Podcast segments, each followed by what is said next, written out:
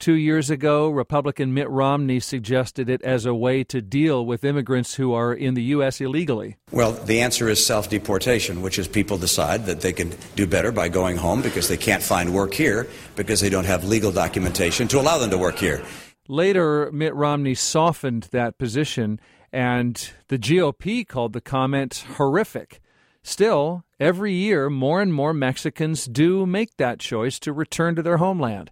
KUOW reporter Liz Jones has tracked the story of one young man on his journey from Seattle back to Mexico.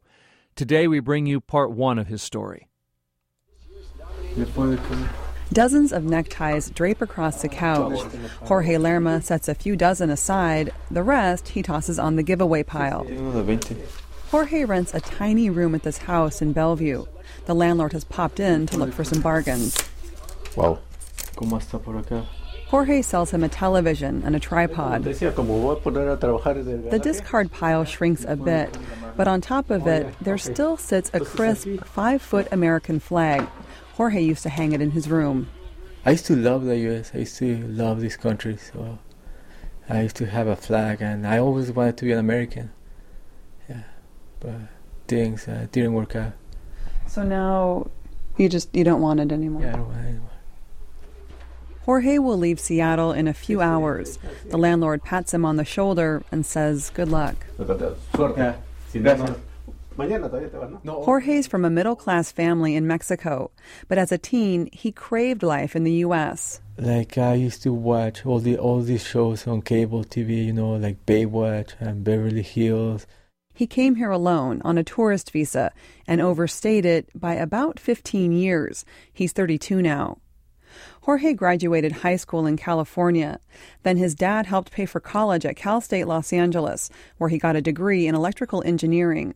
But it's a degree he can't use here because of his illegal status. Like more like way over here, like that. On Facebook, Jorge flips through his college photos, remembering some good times. Got me uh, rock climbing preparing to run a marathon.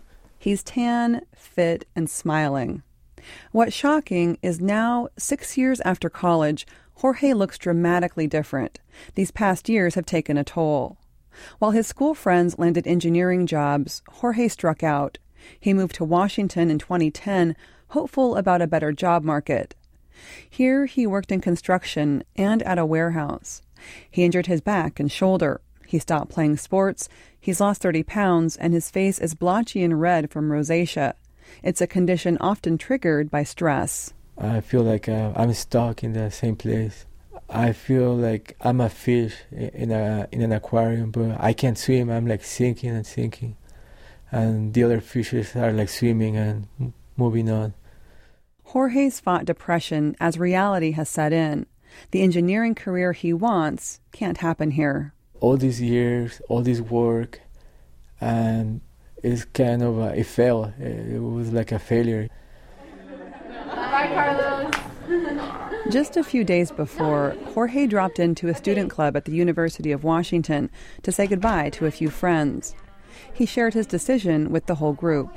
I'm just like at a point where, first of all, I'm broke, and second, I'm just tired. You know, I've been waiting for immigration reform for that psh, 10, 12 years. They've been saying that, oh, it's coming, you know, it's next year or the year after that. Immigration reform hasn't happened. But President Obama did approve a program that gives so called dreamers like Jorge temporary waivers to live and work in the U.S. Jorge misses the age cutoff by just six months. Yeah, At the student club, Jorge's comment sent a chill through the room.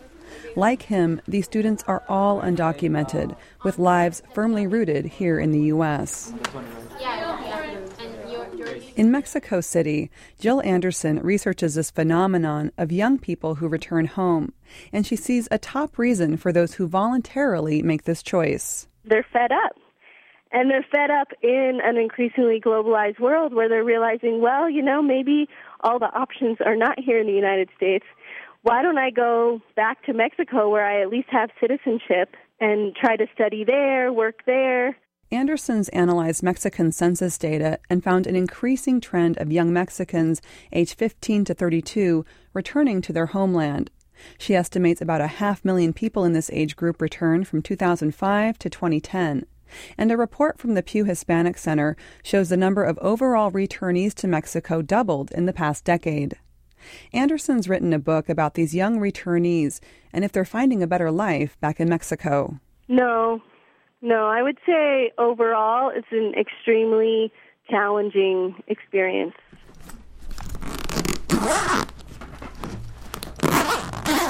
Two overstuffed suitcases. That's all Jorge plans to carry with him back to Mexico. He'll take some clothes, important papers, and his Mariners baseball cap, even though he never made it to a game. He rolls the suitcases up the driveway to the truck he just sold to a friend. I just don't know like what's gonna happen. You know, it's like um, like driving, but someone tells you like close your eyes. I feel like uh, I'm going blind to Mexico because I, I don't know what's gonna happen. Like to be honest, I don't know. I'm Liz Jones, KUOW News. Tomorrow, in part two of our story, we're going to catch up with Jorge in Mexico and hear about his first few months back home.